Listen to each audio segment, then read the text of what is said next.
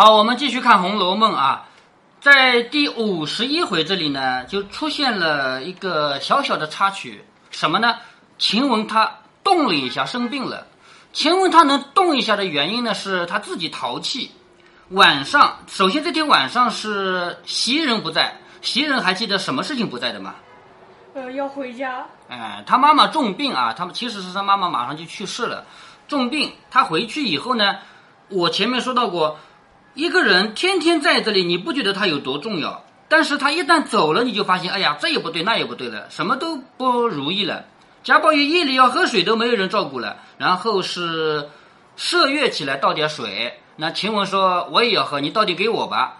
麝月还说我还伺候你啊，是不是？你叫你你自己都不起来。然后呢，晴雯这个人叫他起来倒水他不高兴，起来喝个水都不高兴，但是他愿意起来吓唬人的。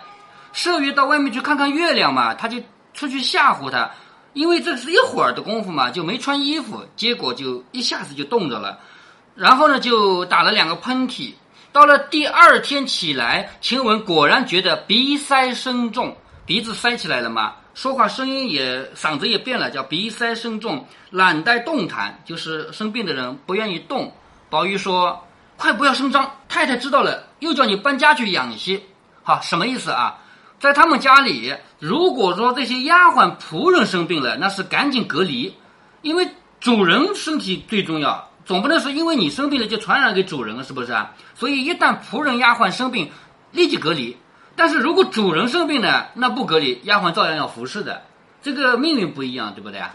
贾宝玉的意思就是不要声张，就是不要说出去，如果让太太知道了，就是让我妈妈知道了的话，一定会叫你隔离的，叫你搬回去。你家去虽好，到底冷些不如在这里好。贾宝玉说的这个话还是很委婉很婉转的啊，他说你回去虽然好，他没说你家不好，对不对啊？如果换了另外一个人理解说我家怎么了，我家哪里不好了，是不是啊？哎，不对，你家虽然好，但是没有这儿暖和，那是真的吧，是不是啊？在这里更有利于你身体的康复。其实我们后面会看到啊，晴雯家里是什么都没有，回家一张啊。晴雯是怎么到家谱的？买来的呀。后面晴雯被赶回去以后，我们会看到那一段啊，就是被赶回家去以后，她死在家里的，她家里什么都没有，一张破破烂烂的床，就这么而已。贾宝玉是去看她的，到了她家一看，就只有一个人躺在床上。这里贾宝玉当然不能说你家里什么也没有，不能这么说吧，他只说你家去当然好，但是毕竟没有这里暖和嘛，你就在里间屋里躺着，我叫人请了大夫，悄悄的从后门来瞧瞧就是了，就是咱们不要吭声，我去叫一个大夫，让他悄悄的来，不能光明正大的来，一来的话人家都问谁生病了，是不是啊？如果是宝玉生病还好，如果是丫鬟生病，回去隔离，对不对啊？所以我要悄悄的从后门来。晴雯说虽如此说，你到底告诉大奶奶一声，就是你要去告诉李纨一声，毕竟李纨是要管理这个大观园的，你如果连他都不告诉，那真的成了偷偷摸摸的了嘛，是不是啊？说不然一时大夫来了，人问起来怎么说呢？宝玉听了有理，便换一个老妈妈吩咐说你回大奶奶去，就说晴雯白冷了些。好，白冷了些就是不小心冷了一点，不是什么大病，袭人又不在家，如果她回去养病呢，我这就没人了。好，贾宝玉的理由也很充分啊，袭人已经不在了，你再叫晴雯回去，我这还有人嘛，是不是啊？所以因为这个才不让她回去的。传一个大夫悄悄的从后门进来瞧瞧，别回太太吧。好，贾宝玉特别关照的啊，不要跟太太说。老妈妈去了半日来回说啊，来回说什么意思？回说就是仆人对主人说话叫回嘛。来回说大奶奶知道了，说吃2剂药就好了呢就算，如果不好还是要出去。什么意思？如果说这是个小毛小病，吃点药就好的话，那就留在这儿，如果吃2个药还不好呢，回去，对不对？规矩还是要有的嘛。如今时气不好，恐沾带了别人事小，姑娘们身子要紧的，就是传给别人没什么关系，如果传给我们这些姑娘们，比如说宝玉啊、黛玉啊，宝玉怎么是姑娘？宝玉不是啊，黛玉啊、宝钗啊，还有几个春啊，传给他们那身子是不行的。晴雯搁在暖阁里只管咳嗽，听了这个话，气得喊道：“我哪里就害了瘟病了？”你看看晴雯她的个性，一句话就出来了。如果换了袭人，外面人跟他说如果生病了要回家隔离，袭人会这么叫吗？晴雯的个性作者这里很简单很鲜明写出来了，说他一边咳嗽还在那骂喊，说我哪里得了瘟病了，因为瘟病是传染性很强而且会要命的嘛，是不是？所以我哪里就得了瘟病了，只怕过了人。过是个动词，咱们平常说这个生病传染啊叫过，咱们这里的方言就是这样说的啊，就是你的病过给了我，这个叫过了人，只怕过了人，我离了这里，看你们一辈子都别头疼脑热的。好，这个还是前文的话啊，我连起来读给你听。我哪里就得了瘟病了，只怕过了人，我离了这里，看你们一辈子都别头疼脑热的。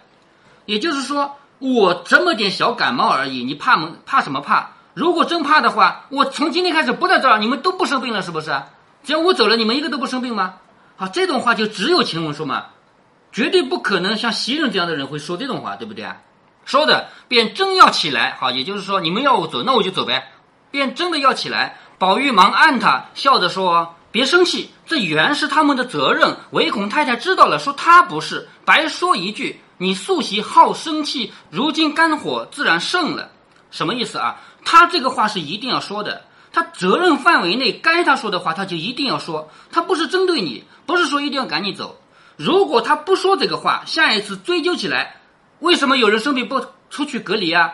那他就有责任，是他没说这个话。他说了以后你依然不出去隔离，那他就没有责任了，对不对啊？所以该说的话还是要说的，你可以不出去，但是你不能怪他说这个话，人家有职责在身，否则就是工作没做到位，对不对啊？道理很简单吧。所以贾宝玉跟他说，你不要生气，他原是有这个责任的，他必须要这样说，否则的话知道了就是他不对了。他说你素习好生气，你呢一向就喜欢生气，你这个动不动就生气，如今肝火自然就盛了，像你这样老生气，那个病什么时候能好，是不是啊？正说时，人回大夫来了，宝玉便走过来，避在书架之后。你看啊，大夫来看病，一般来说不相干的人要回避，如果给宝玉看病，那肯定是袭人啊、晴雯啊、麝月全部回避，对不对？那么现在给晴雯看病呢，宝玉呢也就没有在场，因为不干扰，并不是说宝玉不能见外人啊，宝玉是男的，可以见外人的啊。他回避的，要回隔离，对，肯定回避了啊。现在大夫眼前就只有这么一个人了，只见两三个后门口的老妈妈带了一个大夫进来，这个叫后门口的老妈妈，就是在那个地方值班的。整个大观园到处都有门，有人把守嘛。后门口的老妈妈啊，带了一个大夫进来，这里的丫鬟都回避了。你看啊，丫鬟都回避了，因为有外人来了嘛。有三四个老妈妈放下暖阁上的大红绣幔，就是那个红色的绣的花的那块隔帘那个幔啊，把那个放下来。是不是床上挂的？在他们家每一个区域都是这样的。特别是冬天啊，在贾宝玉的这个怡红院里面最中心的那块区域，好，围起来，这里面是贾宝玉睡觉的，然后外面围起来，这是贴身丫鬟住的，然后在外面围起来，这是普通丫鬟住的，一层一层的，他们家就是这样隔的。贾宝玉的房间是不用实体的墙的，都是用这个隔的。好，现在把这个不是用那个架子吗？书架，那书架是装饰品，就是不完全遮住光线，而且也不完全隔那个暖，保暖嘛，是不是啊？所以这个帘幔是有的啊。好，把这个东西放下来以后，晴雯从幔中单伸出手去，也就是说这个大夫来了没有看到任何人，只看到一只手，明白吗？现在开始看病了啊，给只手你搭搭脉，所以晴雯单从幔中伸出手去。不是搭脉两只手都要吗？有的时候是左手搭搭，右手搭搭的。至于这回有没有搭两个手，我们再读下去吧。好，你看这个手怎么描写的啊？《红楼梦》已经过去了半本书了，从来就没有描写过晴雯这个人有什么特征。前面还描写过袭人的穿着啊、形象啊，是不是啊？晴雯是没有什么描写的，这里着重描写她的手指甲。平常贾宝玉肯定见多了，也不会单独来看看他的手，但是因为这个大夫第一次看到嘛，说那大夫见这个手上有两根指甲，足有3寸来长，这么长，因为1寸是2点几厘米，那3寸的话，照这么算的话，6-7厘米，是不是啊？6-7厘米，3寸来长就是比3寸还长嘛，那肯定比6-7厘米要长了，对不对？有两个指甲是这么长的指甲，上有金凤花染的通红的痕迹。这个指甲的正常颜色是这种颜色吗？不是，他用金凤花那个花的汁水啊染的通红，红颜色的，便忙回过头来，什么意思啊？他实在是看着激动，平常没见过这些东西，就是于是就有点这个没法控制自己的心跳了，连忙回过头来。有一个老妈妈拿了一块手帕淹了，好，什么意思？因为大脉只要到这个位置，不需要看指甲的嘛，是不是啊？老妈妈发现她已经魂不守舍了，于是拿一块手帕来帮她把手给盖住了。那大夫方整了一回脉，起身到外间，向妈妈们说道：“小姐的症啊，是外感内治，好，外面是感冒，里边是气血阻滞的意思啊。”这个中医的这些东西啊，我们就不去说它了啊。他说，近日时气不好。什么叫时气不好呢？就是这个气候不好。近日气候不好，竟算是个小伤寒，就是其实就是感冒啊。在他们眼里，因为这个天不好，容易感冒，而且也不容易好，所以这算是个小伤寒。幸亏是小姐素日饮食有限，她一直在说小姐小姐小姐，她不知道是谁生病了。他根本就不知道是丫鬟生病，是吧？所以他说，幸亏是小姐素日饮食有限，风寒也不大，不过是气血元弱，偶尔沾带了一些，就是他本来气血就比较弱，偶尔就带了一些病，吃两剂药疏散疏散就好了。说着便又随婆子们出去。彼时就是一会儿，李纨已遣人知会过后门上的人以及各处的丫鬟回避，也就是说李纨已经跟所有人说过了要回避，因为有生人来嘛，是不是啊？那大夫只见了园中的景致，并不曾见一个女子，就是大夫在整个大观园里走过来，没有看到一个女的。当然那个带她进来的老妈妈她是见着的啊，除了这两个老妈妈以外，一个人没见着，因为李纨已经跟所有人说过了，有陌生人来你们回避一下。所以这里专门写到这个大夫啊，在园中只看到风景，没有看到一个女子。一时出了园门，就在守园门的小厮的班房内坐了，就是小厮的那个房间里面啊坐了，开了药方。老妈妈说：“你老且别去，我们小爷啰嗦，恐怕还有话说。”老妈妈的意思是什么呢？你先别走，我们小爷，小爷指的就是贾宝玉，是不是啊？我们贾宝玉肯定还有话要问你的，你先不要走。那么大夫听到这个话呢，他就有点想不通为什么了，因为刚才他看病是走到一个房子的正中央去看病的，那正中央里面的人不都是最大的人吗？对不对？所以他认定了这个屋子里住的小姐生病了，你懂吗？嗯。他说啊，小爷，刚才我看病的不是一个小姐吗？是不是？那既然是给小姐看病的，为什么有小爷要跟我说话？因为一个屋子不可能住两个主人，一个男一个女，两个主人的不太可能，是不是？当然夫妻可能的啊，但是这个又不是夫妻的这种关系，小姐和小爷肯定不是夫妻关系嘛，是不是？他于是他就问啊，刚才我看的不是小姐，是位爷不成？那屋子竟是绣坊一样，又放下幔子来的，如何是位爷呢？就是如果真的是你们家的小爷生病了，干嘛要这么个绣花的房子，而且是用幔子放下来，不让我看到他的脸，是不是？老妈妈悄悄地笑着说：“我的老爷，难怪小厮们才说今天请了一位新大夫来了。好，这个是新的大夫，以往没来过的年轻大夫啊，真不知道我们家的事。那屋子是我们小哥儿的，那个人是他屋里的丫头，倒是个大姐，哪里是小姐？”啊，小姐和大姐不一样啊，小姐是指家里的主人，是贵族，但大姐不是的，大姐就是一般人家的这个丫鬟仆人都可以说大姐啊。说那是个大姐，哪里是个小姐？若是小姐的绣房，小姐病了，你哪有那么容易就进去了？如果我们家哪个小姐病了，你这么容易就能进我们小姐的绣房，是不是啊？如果是小姐病了，那怎么看？小姐病了的话，一定会是很正大光明的请你，然后拿着拜帖来请，说我们家有人生病了，你从大门进来，有人迎接的，是不是啊？你不是从后门进来，悄悄的进来的吗？哪有可能我们家小姐生病了是这样请你的？如果是贾宝玉生病，也不可能是这样请大夫的，对不对啊？所以如果是小姐病了，你哪有这么容易就进去了？说着拿着药方进去。好，宝玉看时，你看宝玉来看这个药方了啊，上面为什么不在怡红院里开？就是在怡红院里啊，开药方是吧？开药方是在外面小厮住的地方，就是到外面去了。宝玉看这个药方啊，你看为什么要在外面开？为什么在外面开啊？这个应该是他们古代的传统吧。你像前面秦可卿的病，你还记得吗？就到里面把脉，开方子还是到外面开的呀，是吧？宝玉来看药方了啊！你看宝玉是懂得医理的，他治病这些东西虽然自己不是完全在行的，但是他一定是懂的。他看上面有紫苏、桔梗、防风、荆芥等药，后面又有枳实、麻黄。宝玉说：“该死，该死！他拿的女孩也像我们男人一样的治，如何使得？”好，什么意思啊？不同的人要用不同的药，比如说病重的人和病轻的人药不一样，对不对？嗯。年纪大的和年纪轻的人药不一样，还有男的女的药也是不一样的，对不对？所以贾宝玉一看啊，给一个女孩开这样的方子啊，他说该死该死，他拿的女孩也像我们一样的药。这药全是给谁开的？应该是给男人以及给病重的人开的，是吧？所以这一回的回目就叫虎狼药嘛。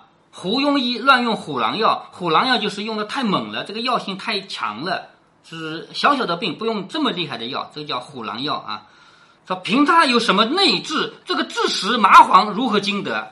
就是凭晴雯这么点病，怎么可能要用枳实和麻黄这种药？是谁请了来的？快打发他去吧，再请一个熟的来。就是谁请来的医生啊？快让他走吧，重新请一个来。老婆子说，用药好不好，我们不知道这个理，如今再叫小厮去请王太医倒容易。好，什么意思啊？这个药好不好我是不懂，但是你说这个医生不行，要另外请一个王太医，那是比较容易的。只是这个大夫又不是告诉总管房请来的，这个叫马钱是要给他的。好，这个什么意思啊？我们家如果说跟总管房说一声，总管房就是专门管我们家的事情的，跟那个人说一声，他带着一匹马，拉着一辆车，跑到那里去请来一个医生，请到我们家来看病，然后再把他送回去，那也不用给什么路费了，因为是我们家总管房派马车去接过来的，对不对啊？可是这回不是，这回是单独去请了人来，人家赶过来的，就算你觉得他看得不好，你不用他的药，路费要给吧，是不是这个意思啊？嗯。好，他说这个不是叫总管房请来的，这个叫马钱是要给他的，叫马钱就是我们现在的打的费嘛，是不是？好，你这个打的费要给人的，是吧？人家跑来一趟给你看病。你要不要他看，这是另外一回事，你路费要给。宝玉说给他多少啊？你看贾宝玉不知道该给人家多少钱，因为贾宝玉这样的公子哥他从来就不接触钱嘛，他什么时候要考虑一下我什么时候给多少钱这种事，对不对啊？他就问给他多少钱。婆子说少了不好看，也得1两银子，就是你给个半两银子吧，人家都说你家太小气了，是不是啊？少了不好看，也得1两银子，这才是我们这个门户的礼仪，就是我们这样贾家是要有我们贾家的礼仪的，要给到1两。宝玉说王太医来了是给他多少的，就是如果请王太医来我们要给他多少钱。婆子笑着说王太医和张太医来了也没有给个钱的，不过是每年4大节送礼，王太医和张太医来看病我们从来不给钱，但是每年的几个节日，春节、端午还有中秋，这些节日是要给钱的，也就是等于是包年的，是不是？我给你这么多钱，全年的病你来给我们看，是吧？但是这个又不是王太医、张太医，所以不含在这个包年的费里面，还是要给他1两银子的。他说那是一定的年例，这个人新来了一次，须得给他1两银子去。宝玉听说，便命麝月去取银子。麝月说：“花大奶奶还不知道搁哪里呢。”好，你看又来了，袭人回家以后，这里就乱套，连银子在哪里都不知道，因为平常是袭人管钱的，是不是啊？他说袭人走了，我不知道钱在哪里。宝玉说我常见他在那个罗店的小柜子里取钱。罗店是什么意思呢？就是那个不同的柜子它怎么区分的，有的说这是矮柜啊，这是高柜啊，这是三门柜啊，但是贾宝玉说的是外面的装饰物，这个上面装饰了东西。罗店是什么呢？罗就是螺丝嘛，当然螺丝不能直接装饰，一般来说指的是贝壳，用贝壳来装饰过的这个柜子啊，叫罗店。我常见他在罗店小柜子里取钱，我和你找去。说着两个人来到宝玉堆东西的房子，开了罗店柜子，上一格都是一些笔墨啊、扇子啊、香饼啊。好，笔墨我们知道的是写字用的，扇子是夏天扇风用的，香饼是干嘛的呢？就是在荷包里放的，必要的时候还可以拿来烧的那东西啊，那是香饼。还有各色的荷包、汗巾这些东西。下面一格是几串钱，好，一串一串的钱，那都是铜板，是不是啊？那是几串钱。于是开了抽屉，才看见一个小簸箕内放着几块银子，倒也有一把星子。好，这里又出问题了，因为古代的银子，除了你给5两、10两、20两是整个的元宝，你如果给人家1两银子，哪来啊？都是要自己称的。我称一称，那这是1两银子，你拿去吧。如果称一下这里不是1两呢，用剪刀剪，知道吧？银子是比较软的啊，用剪刀剪下来，剪出1斤1两来啊，不是1斤啊，剪下1两来给人家。那么在他们这样的人家家里都有秤的，普通老百姓家没有秤怎么办？要付碎银子，就要到旁边店里去借这个店里的秤来称一下。比如说我要给你钱，我们俩都没有秤，来那边有店的，我们到店里去称一称，当面交清，是不是啊？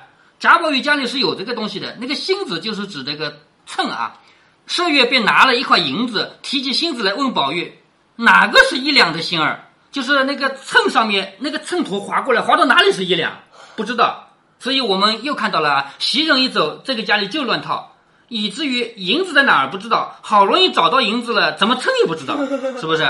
说哪个是1两的星儿？宝玉笑着说：“你问我有趣，你倒成了才来的了。说难道你是刚来的？这个事你不知道。”麝月也笑了，又要去问人。宝玉说：“你捡那个大的，给他1块就是了。”也就是宝玉想想，哎呀，算了，别称了，把那个最大的呢给他1块算了，又不是做买卖，算这些干什么？麝月听了，便放下心子，捡了1块，掂了一掂，笑着说：“这1块只怕有1两了，宁可多一些也好，别少了，叫那个穷小子笑话。就是我多给一点没关系，不要少给了，让人家笑话我们。不说咱们不是心子，倒说咱们有心小气似的。”那婆子站在外头的台基上，笑着说：“那是5两的锭子夹了半边，就是那是2两半，一个5两的锭子，一个银锭，知道吗？上次剪掉了一半。”那明摆着是2两半的银子嘛，是不是？那是5两的锭子夹了半边，这块至少有2两呢。这回子又没夹减，姑娘收了这块，快捡小一些的吧。也就是说，麝月她也不知道哪个银子是1两，她也是胡说说的，对不对？麝月早掩了柜子出来，笑着说：“谁有找去？多了些你拿了去吧。”什么意思啊？我不管你回去找了，这个给你，你要是觉得多，那你给他1两，剩余的给你了，是不是？